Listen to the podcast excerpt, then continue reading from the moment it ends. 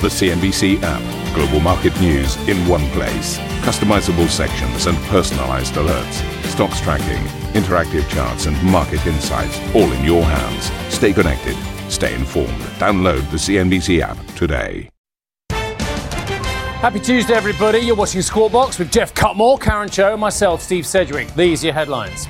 HSBC gets a boost in Hong Kong trade after Europe's largest lender beats expectations despite posting a 34% fall in full year profit whilst resuming dividend payouts. Big tech dragging on the Nasdaq and the S&P with Amazon, Apple and Microsoft leading the declines whilst the Dow benefits from optimism around a broader economic recovery. Shares in Tesla post their biggest fall since September, and Elon Musk loses his title as the world's richest person as the stock sinks over 8%, wiping $15 billion from his net worth. Britain's Prime Minister outlines a gradual plan to lift the UK from lockdown by June 21st, saying there's, quote, light ahead thanks to the vaccine rollout. Uh, this isn't the end today, but it's very clearly a roadmap that takes us to the end and takes us uh, on a, on a one way journey. And Australia refriends Facebook. The social media giant restores government pages after reaching an agreement with Canberra, ending a week long standoff over media laws.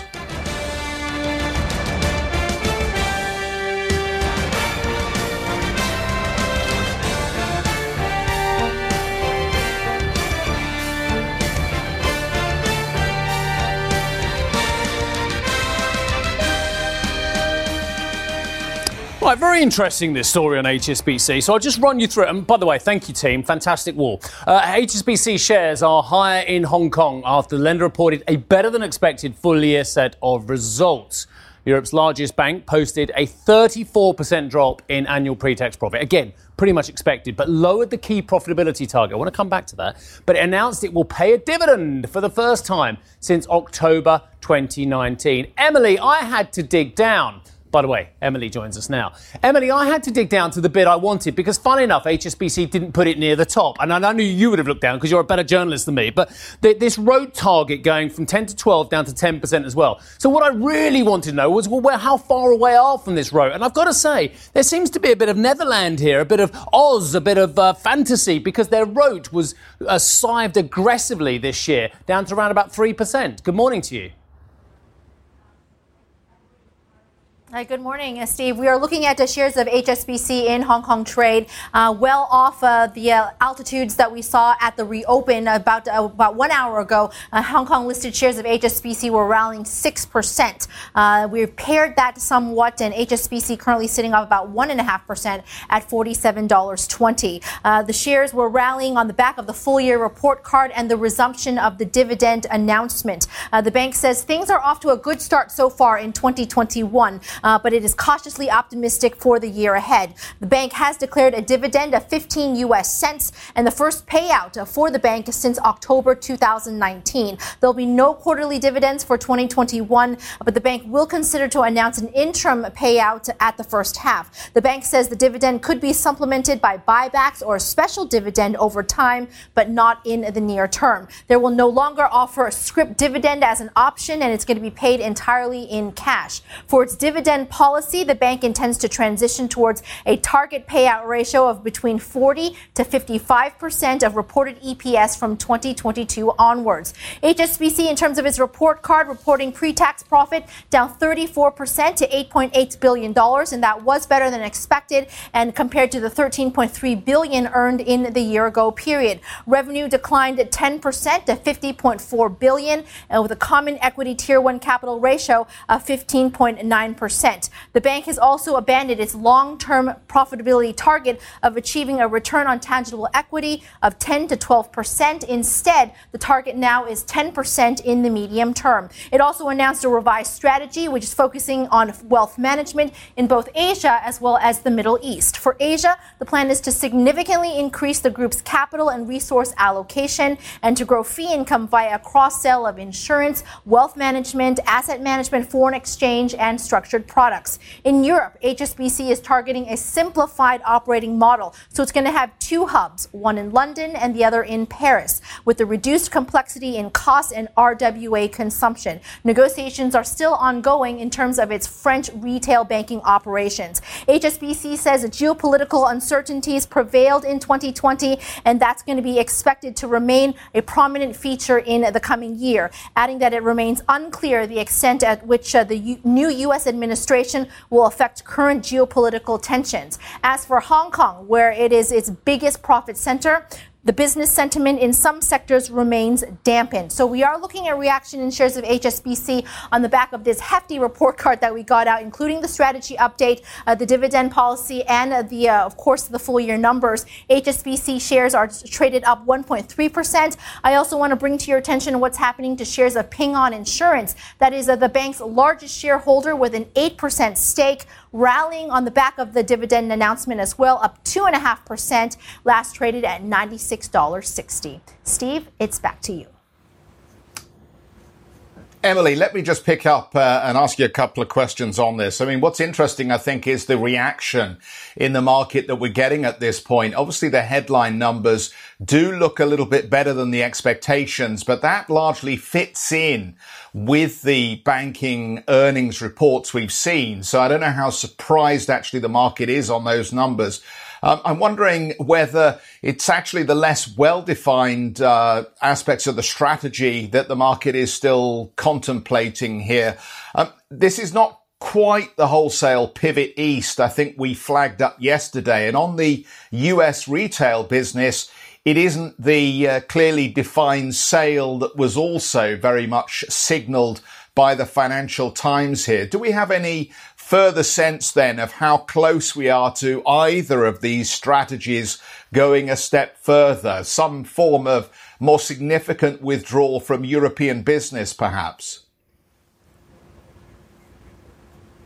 Well, the bank is due with its investor conference in about uh, 3:30 Hong Kong time. I believe that is a 7:30 GMT. So, uh, just in about an hour and a half from now, we should be able to get uh, more headlines coming through from the bank in terms of its strategy detail. Uh, we've been, of course, expecting uh, cost cuts as well as job cuts. Uh, the bank employs around 220,000 people at less at last count, and there were reports of a cutting of something like 35,000 to bring the headcount down to closer to 200,000 by the year 2023. Uh, so we are going to be, of course, waiting to hear more out from the bank uh, what they're going to be doing in terms of uh, streamlining or cutting down their exposure in the U.S. Uh, the details need to come out from there, as well as what they're doing in terms of this pivot to Asia. There was some expectation of them further expanding in the Greater Bay Area, but uh, the details there, uh, I have not gotten to that yet as well, and we haven't really heard too much about that. Uh, but of course, uh, there is an expectation of this pivot to Asia because Hong Kong, in particular, which uh, makes a big deal out of the Greater Bay Area or, or comprises or is a big part of the GBA, uh, the, it is the biggest profit center for HSBC, making up something like $1.2 billion in terms of its profits at, at last check. Uh, so, of course, there's a lot of uh, this new strategy that we still need to come to terms with, and uh, the fact that uh, the dividend payout, according to the analyst that we were speaking to earlier over at Macquarie, saying that was probably as much as the bank could give, 15 cents per share. Uh, and uh, it'll be, of course, the first payout in terms of a dividend since October 2019. So we do still need to get a little bit more detail from the bank, and they're going to be speaking in about an hour and a half from now. Hopefully, more details to come through then. Geoff. Emily, I'll, pick up. That's great. Thank you very much indeed for all your reporting. They're great set of numbers. Um, in terms of the detail as well. Look, uh, guys, I have a real problem with these set of numbers, and the fact that it, it comes to the fact that I'm a, a curmudgeon and I always look for I suppose the wrinkles as well. I guess that's our job being journalists, Geoff and Karen. But look, I, I, I, went straight to this ROTE figure because they are saying they're cutting their ROTE, the return on tangible equity, from 10 to 12 to 10% as well. But then I just kind of thought, well, hang on, where are we in this as well? Uh, and quite frankly, the numbers I think are quite disturbing. Now, I know the rest of the world's excited about the dividend, the pivot east, blah, blah, blah, blah, blah. But look at this. This is from their own website. I found it fairly near the bottom of the release, to be fair. Uh, our ROTE for 2020, which is return on tangible equity, and why, is this, why do I care about ROTE? Because it's about your profitability, ladies and gentlemen, was 3.1%, a reduction of 530 basis points for 2019, reflecting primarily higher expected credit losses and other credit impairment charges, ECL, and a reduction in revenue. We no longer expect 10 to 12%, we're going for 10% now. Now, look, they are massively exposed to China. China is going great guns, or so it seems on the surface, whether it's on a GDP measure, whether it's on a spending measure, whether it's on a corporate measure. Everything you look at in China looks great compared with the rest of the world at the moment because they've come out of COVID before the rest of us, and there are high hopes for the rest of us. But to lose 530 points of ROTE in that environment, down to 3.1%, makes me ask two questions. One, where are these losses coming from if they have such exposure to such a burgeoningly large market or two? And two, is this 10% figure for 2022 pie in the sky, given the fact that we've just lost 530 basis points down to 3.1%? It seems a very long way to go. Uh, and thirdly, there are banks out there who are making very strong ROTE, by the way. I know the comparisons against European banks are relatively easy, but against a lot of um, China focused banks and against US focused institutions as well, return on tangible equity is over 10% across the board. That figure you're talking about has been a, a zigzag figure for HSBC for the past decade. Has it just been a zag? Uh, no, it's been up, it's been down, it's been up, back up again in terms of the targets. But you know, effectively, take us right back to 2011 on, the, on the, the back of the last crisis as you saw stronger growth in Asia. They were targeting between 15 to 19%. So, so we've just very turned healthy in numbers, right? between a fifth and a sixth of no, that. but then that was reduced back to, to 12 to 15 percent. So the company had very ambitious targets. It took it lower, and the, then in 2015 it uh, targeted to a level above 10 percent. So again, took the level back down. It was in 2018 they lifted the target again to, to the levels that they've just cut again today. So in terms of the zigzag, they, have been higher, then lower, they're higher, they're lower again. I think there's been a lack I think of we'd credibility. take ten those percent. targets. We'd take ten percent, but they're uh, what are they? 333% away from Jeffrey, help me out here. I'm, I'm missing something. I'm too much of a curmudgeon. I appreciate that. No, I think I just think um, that the ROTE situation at the moment across these banks is challenging. 2020 was a very difficult year, and I remember we talked to uh, Santander. And if you remember Santander, for the full year, they only managed just a little bit over 7% on the ROTE, uh, the underlying ROTE. And I think their expectation going forward is for a target of 10% plus here. But they were below that target on full year 2020. And you'll recall, what was it? Last week, I spoke with uh, Thomas Gottstein uh, at um, Credit Suisse. And again, I don't think um, uh, Credit Suisse was uh, at 10% either, but they were making the case that a 10% uh, long run average target is achievable or something over 10%. So it is clearly the big fat number that everybody has penciled in at this point. But I agree with you. I think anything in the 3% area looks very uh, poor at this stage, given that we are talking about a revival in the fortunes of the banking industry. One, the prospect of uh, rising inflation expectations, which should be supportive of NIMS and business activity, uh, and two, the um, the fact that the impairments that we've seen booked by most of these banks have come in significantly below where they've actually provisioned for. So there is some liquidity flow back here and an opportunity for them to make a, a little more profit at this stage. So I do agree with you, Steve, on the general principle, but I think, um, 10%, I'm not sure that anybody's knocking it out of the park on that number at the moment. I just wanted to make a point about the type of business models you've seen from some of the faster growing European banking businesses. Typically, it was enough just to have a, a jurisdiction elsewhere, an operation in, say, an emerging market around Latin America or around countries in Asia. That was enough to bolster the returns because of the interest rate story. And you've seen that through the lens of Santander as well in recent years, BBVA. But a lot of these banks now looking at the market share that they have in these markets, it's not enough just to be there. If they don't have the market share, the scale to achieve decent returns, also winding back on some of the operations. And it was interesting to see, I think, in the HSBC numbers today about question marks still hanging over the US uh, retail business. So there, are question marks as to whether it should reverse out of that. I think it's a real strategy shift. I will say something good for the long term, though. If you do get decent numbers out of China, if it can execute there and it has the right market access, longer term, you may have a better story versus banks in Europe that have been forced to peel away from the fast growing EM countries to consolidate market share back at home, Geoff. Yeah, I'll just add to that point. I mean, nobody wants to be a forced seller and given bank valuations.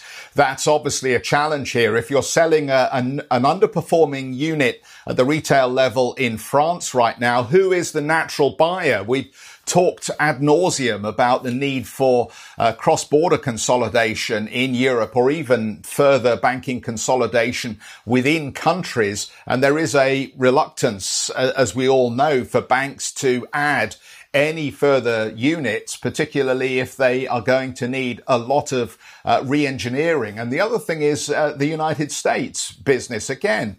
Um, do they look like a w- wounded uh, sparrow at this point that is trying to uh, sell this uh, uh, this business in the United States? I'm, perhaps not surprised that some of this strategy shift at this point is still not quite definitive. Very much depends on who turns up with a big check. Let's take the break here. Coming up on the program, tech shares uh, coming under pressure as inflation continues to rattle investors. We'll have more on that story after the break. And for more on HSBC's full year results, you can check out the Squawk Box podcast.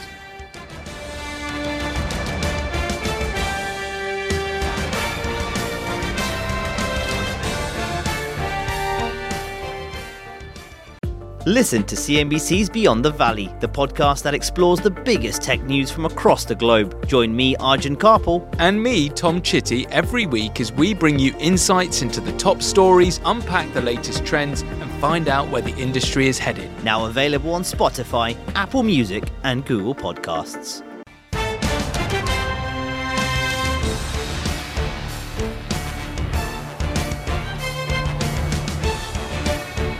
It was a weaker session for big technology names on Wall Street yesterday. You could see the outsized fall for the Nasdaq versus other major indices. Uh, the Dow even uh, still pulling into positive territory versus this fall of nearly 2.5% down for the Nasdaq. A couple of big stocks uh, that were undercurrents for the index, the likes of Apple, Tesla, Microsoft, are driving some of that selling. Uh, what you had investors just very concerned about the direction we were seeing around interest rates, and some of those big technology names, don't forget, have been bought very aggressively on the fact we're going to have ultra low rates for a very, very long time. So that thinking has been challenged as we've seen the escalation in yields. And let's just switch over to the Treasury market, 1.37% where we got to on that US 10 year yield. You can see we're, just shy of that this morning, but very much holding in that territory. So investors have been looking for areas of the market where you've seen a lot of hot air, a lot of appetite of late, and that's everywhere from Bitcoin to technology names. And in fact, Tesla, let's take a look at that stock because I mentioned it was one of the big moving stocks in session. The fall 8.5%. Uh, this is the steepest fall since September last year. Uh, the 8.5% down. Don't forget there's been a link to, to Bitcoin after Tesla has put $1.5 billion into Bitcoin, the cryptocurrency. That particular trade was also weaker in the Monday session. But investors also questioning and the uh, level of competition now coming to the electric vehicle market as the Model Y uh, just simply disappeared off the main website of Tesla. Many questioned as to why this cheaper version uh, vehicle was no longer available. So you saw a cross current of, of, issues for Tesla. And the major stocks, though, you can see across the board, Apple sliding close to 3%. We've seen uh, very weak fortunes for that uh, company since uh, Berkshire Hathaway also announced to have reduced its holdings in Apple stock after that monster rally last last year. And the Asian markets picking up on some of these trends. We've got a little bit of green for the Australian market. Hong Kong and Shanghai, actually a decent day for the Hong Kong market. But in contrast to that, again, picking up on this technology theme, the tech heavy Kospi trades weaker by about a tenth of a percent. One of the big questions for the markets now is whether this is simply rotation away from technology into cyclical stocks or whether we are setting up for a market correction. Some calls out there for a 10% pullback in stocks, for instance. Yeah, many interesting things, and we can discuss this throughout the rest of the show and in coming days as well. But this rise in Treasury yields is getting a lot of attention for all kinds of the right reasons as well. And we're all asking lots of questions about of rallies and what have you, and what it means for inflation, what it means for bond markets as well. But one thing I think very interesting is people are driving direct correlations between the incline in the yield on treasuries and the decline in the performance of technology stocks. And, you know, I grew up thinking, of course, it was like the likes of utilities that were more interest rate sensitive as well, uh, as opposed to tech stocks, which were supposed to have these structural inclines rather than following the cyclical vagaries of the underlying economy as well. So I think it's very interesting that people are drawing the attention that the technology stocks, which have been the, the best performers, of course, uh, for many years on the back of the, um, well, again, structural story, plus the fact we've had a lot of money thrown into the market and a very tight ownership has meant that these stocks have, have rallied very aggressively as well, amongst other things as well. But I think it's interesting that that correlation as well. I will just say briefly before you come back in that the pound is also rising at the moment, 140, uh, a bit higher than that actually, 140.07 uh, 147, which is um, basically the highest we've seen since the early 2018 as well. Now, of course, the roadmap story is, is something I'll come to in a moment. But do you want to come back on the other yeah, stuff? Just on yields, I mean, you know what you're seeing here, the market's having a little bit of a wobble, and we're setting up for Jay Powell to be speaking later on today. Yes. I think the market is looking for whether he can tame some of the spirits that have been unlocked uh, in the, the tra- US Treasury market. So I think that'll be one to watch if you're looking for a little bit of event risk today. Geoff. Yeah, just to pick up on, on Steve's point, I mean, the interesting aspect of this rotation is whether it is a rotation into new leadership out of growth and technology into cyclicals that reflects the reflation trade that the uh, bond yields seem to be concerned about here. If that is the case, then it, it, looks like it could be a smooth, relatively uh, smooth transition with the cyclicals picking up the baton. But I'm not quite sure, and nor is Morgan Stanley. Interesting in the CNBC Pro piece uh, this morning that they're talking about how they think they are bullish on the economic recovery, but we may have come far enough in terms of uh, index valuations, uh, which means that ultimately any of your big ETFs that are benchmarked to those key ind- indices have probably come far enough already. So I don't know whether Morgan Stanley is just talking the industry's book a little bit here because they're saying uh, default away from just buying an index and go stock picking, and they flag up a number of companies they like, like McDonald's, uh, like United Health, and uh, and so forth. But their message here is don't think necessarily with yields rising and with this uh, cyclical recovery in play that we're necessarily going to see the market move to much higher levels. You may have to just try and drill down within the market and find one or two laggards that are still catching up in valuation terms. So an interesting angle coming out of CNBC Pro, but but I'm frankly confused, guys. I mean, Andrew Ross Sorkin's interview with Janet Yellen, I thought was terrific. But when she said, uh, quote, there may be sectors where we should be careful, I wondered what message she was actually trying to send to investors. And unfortunately, she didn't tell us which sectors she thought were overvalued at this stage. Um, excellent. Right, let's move on because the pound is rallying. Um, uh, do you know who said this quote, Karen? The crocus of hope is poking through the frost. Churchill?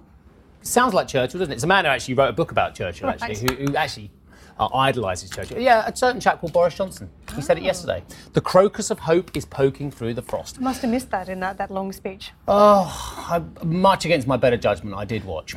Uh, and the parliamentary debate as well. Uh, UK Prime Minister Boris Johnson has unveiled a roadmap out of lockdown for England, aiming to have the country reopened by June 21st. The four stage plan will start from March 8th when schools reopen. Little hurrah from me there. Uh, with each additional step to come after at least five weeks. Weeks if if, if key conditions are met. Johnson says the deployment of vaccines is key to the strategy. It's thanks to the rollout of these vaccinations, many of them pioneered in this country, that the balance of that judgment is now changing in our favour. And thanks to the vaccinations, that there is light ahead, leading us to a spring and a summer which I think will be seasons of hope, looking and feeling incomparably better for us all, and from which we will not go back. US House Democrats seem to have moved one step closer to getting their $1.9 trillion stimulus plan uh, pack, uh, passed. The uh, bill overwhelmingly passed the chamber's budget committee yesterday. Speaker Nancy Pelosi is hoping it clears the House as soon as this weekend. They are trying to pass the bill through budget reconciliation, which allows it to get through the evenly split Senate without Republican support, Steve. President Biden has called on Americans uh, to find a purpose as he marked the grim milestone of half a million deaths from the pandemic in the US. NBC's Jay Gray has more. More than half a million Americans dead. Bells at the National Cathedral, sounding 500 times each tone, marking a thousand lives. I wish I could hug him one more time. I wasn't by his side when he needed me the most. Overwhelming, unthinkable loss. Today we mark a truly grim, heartbreaking milestone. The president this evening honoring victims of the pandemic. The people we lost were extraordinary. They spanned generations. The fight against the virus has been frozen for the better part of a week. Winter storms delaying medicine deliveries and vaccinations. We got thrown a curveball by Mother Nature last week, and it turned out to be a lot worse than we thought it would be. Um, the whole national supply situation got disrupted.